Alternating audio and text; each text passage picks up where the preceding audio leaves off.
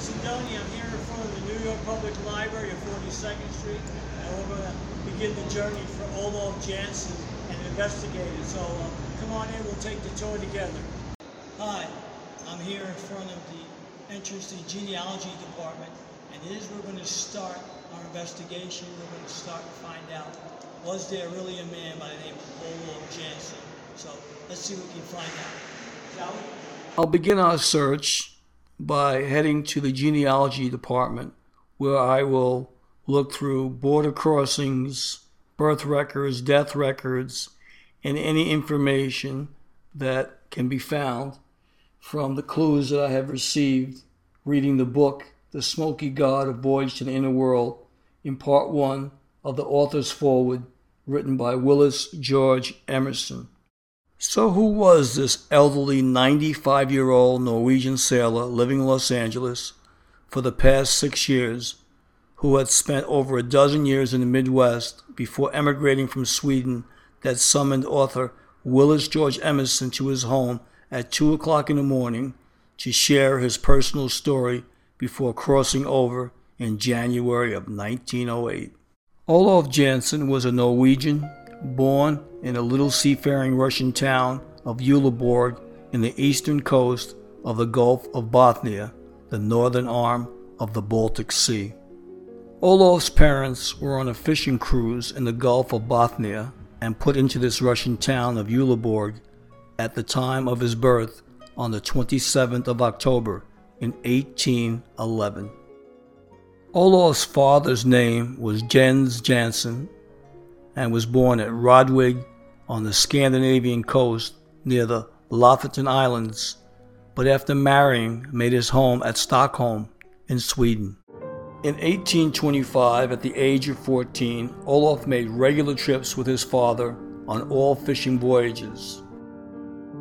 At the age of 19, on the third day of April in the year of 1829, Olaf's voyage to the inner world would begin. He and his father sailed from Stockholm, Sweden, bound for the Lofoten Islands.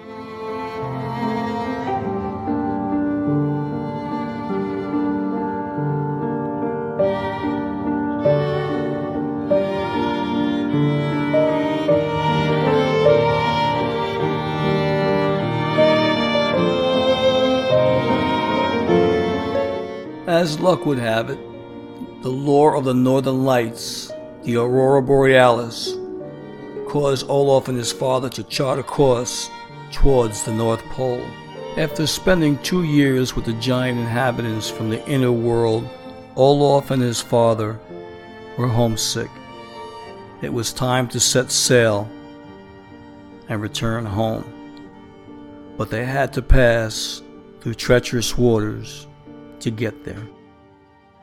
It was during the return trip that the sloop capsized and Olaf's father, Jens, was swallowed up by the sea. Not long after, Olaf was picked up by a whaling ship named the Arlington, commanded by Captain Angus McPherson.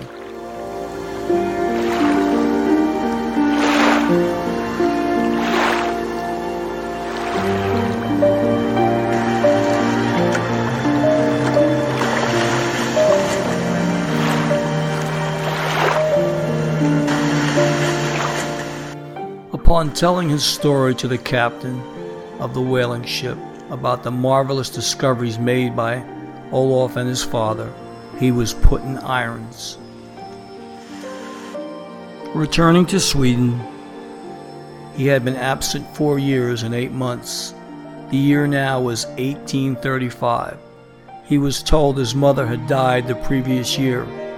Upon his return, the property left by his parents were given back to him. Not long after telling the story in detail to his uncle Gustav Osterlund, a man of considerable property, Olaf urged him to help fund an expedition to make another voyage back to the strange land. At first, his uncle Gustav favored his project. Gustav seemed interested and invited Olaf to go before certain officials and explain to them, as he had to Gustav, the story of his travels and discoveries. Could you imagine Olaf's horror and disappointment upon the conclusion of his narrative that papers were signed by his uncle Gustav, and without warning, Olaf found himself arrested and confined to a madhouse where he remained for 28 long years of suffering. Finally, on the 17th day of October in the year of 1862, at the age of 51 years old, Olaf was released. Returning home, Olaf learned that his uncle Gustav was now dead and the friends of his youth were all gone. Olaf faced with the reality of being a middle aged man with the only known record of his existence was that of a madman. Picking up the pieces of his shattered life, Olaf instinctively turned towards the harbor where fishing boats in great numbers were anchored, and within a week, Olaf had shipped out with a fisherman by the name of Jan Hansen, who was starting out on a long fishing cruise to the Lofoten Islands. In only a matter of a short few years, Olaf was able to own a fishing brig of his own. For 27 years, Olaf followed the sea as a fisherman, five years working for others, and the last 22 years for himself. In the year 1889, Olaf sold his fishing boats and found that he had accumulated a fortune quite sufficient to allow him to retire and spend the remaining years of his life in America. For a dozen years, Olaf made his home in Chicago, Illinois. He then spent the last seven years of his life in Los Angeles, California, arriving there on March 4th of the year 1901. Then, in his latter years, just before he was ready to die, he told his story about the strange land, leaving maps and drawings to an author named Willis George Emerson to share with the world. The first question I asked myself was there any record of Olaf's birth? I was unable to find any birth records. The reason being Olaf was not born at home, he was born on a fishing trip in a foreign country, Russia. The second question was there any records of Olaf Jansen entering the United States? No records were found in any of my searches in the New York Public Library. Yet I knew that Olaf Jansen had left his homeland and traveled on a ship to Ellis Island and docked in New York City with all of the immigrants entering America.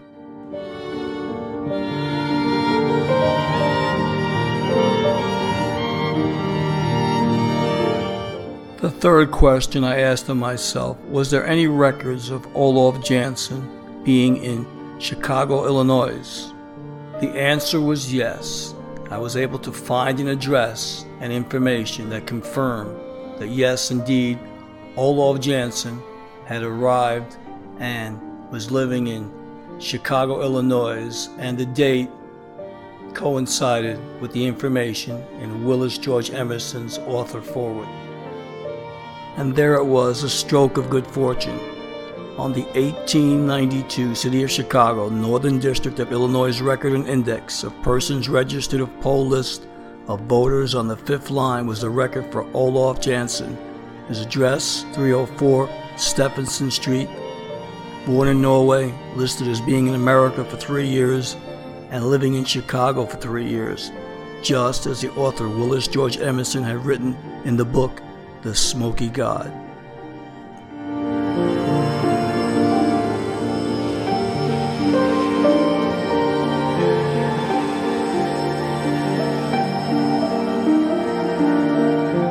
Then search for the 1890 census to see if Olaf Jansen could be found on the 1890 census. An interesting sidebar here I will note that the 1890 census records are not available. I then asked myself, why were the 1890 census records unavailable? I learned that the 11th U.S. Census that was taken on June 2nd of 1890 and most of the 1890 census was destroyed in 1921 during a fire in the basement of the Commerce Building in Washington, D.C. An interesting fact is that the 1890 census was the first to be compiled using a machine readable medium using punch cards and tabulated by machine, a method invented by Herman Hollerith. The total population of 62,947,714 was announced only after six weeks of processing. The public reaction to this tabulation was disbelief as it was widely believed the right answer was at least 75 million people in 1890. Almost all the population schedules were damaged in a fire in 1921, with 25% destroyed and 50% damaged by smoke and water.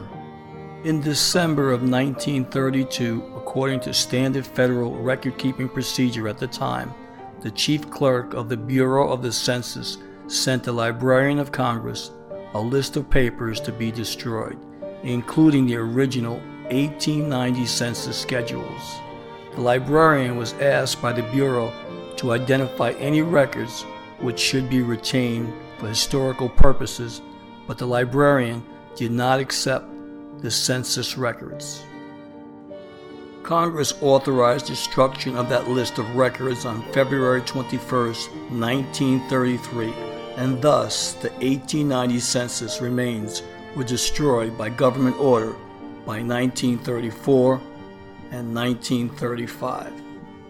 Why would Congress order the 1890 census records to be destroyed? If there was at least 25% or more of the census available. If my estimation is correct, that would mean that at least 25 million records were destroyed. What was the government trying to hide by the destruction of the census?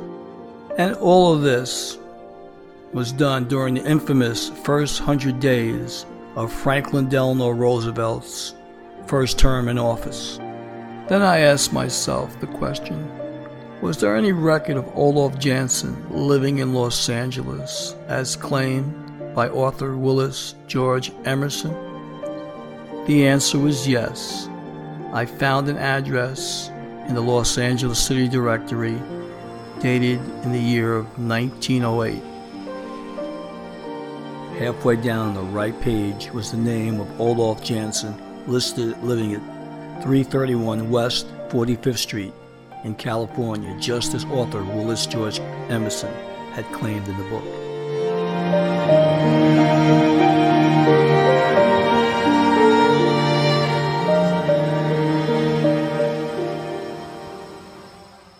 Another important question that needed to be answered was there a record of birth or a census for Angus McPherson, in Scotland? The answer was yes. Angus McPherson was born in 1796 in Scotland. I was able to acquire the 1841 Scotland census that was taken, which proved that Angus McPherson at the time was 45 years old. His birth year was listed as 1796. He was born in Inverness, Scotland, and his occupation was listed as a merchant seaman.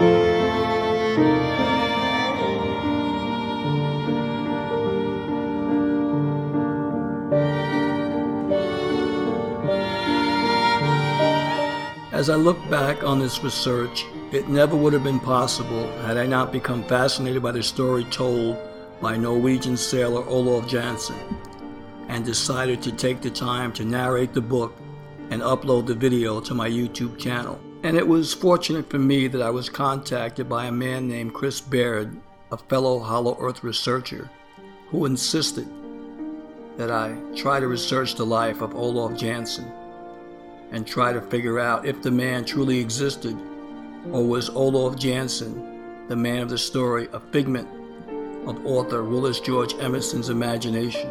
Are there any photos that have been taken that show of any polar openings in the North or South Pole?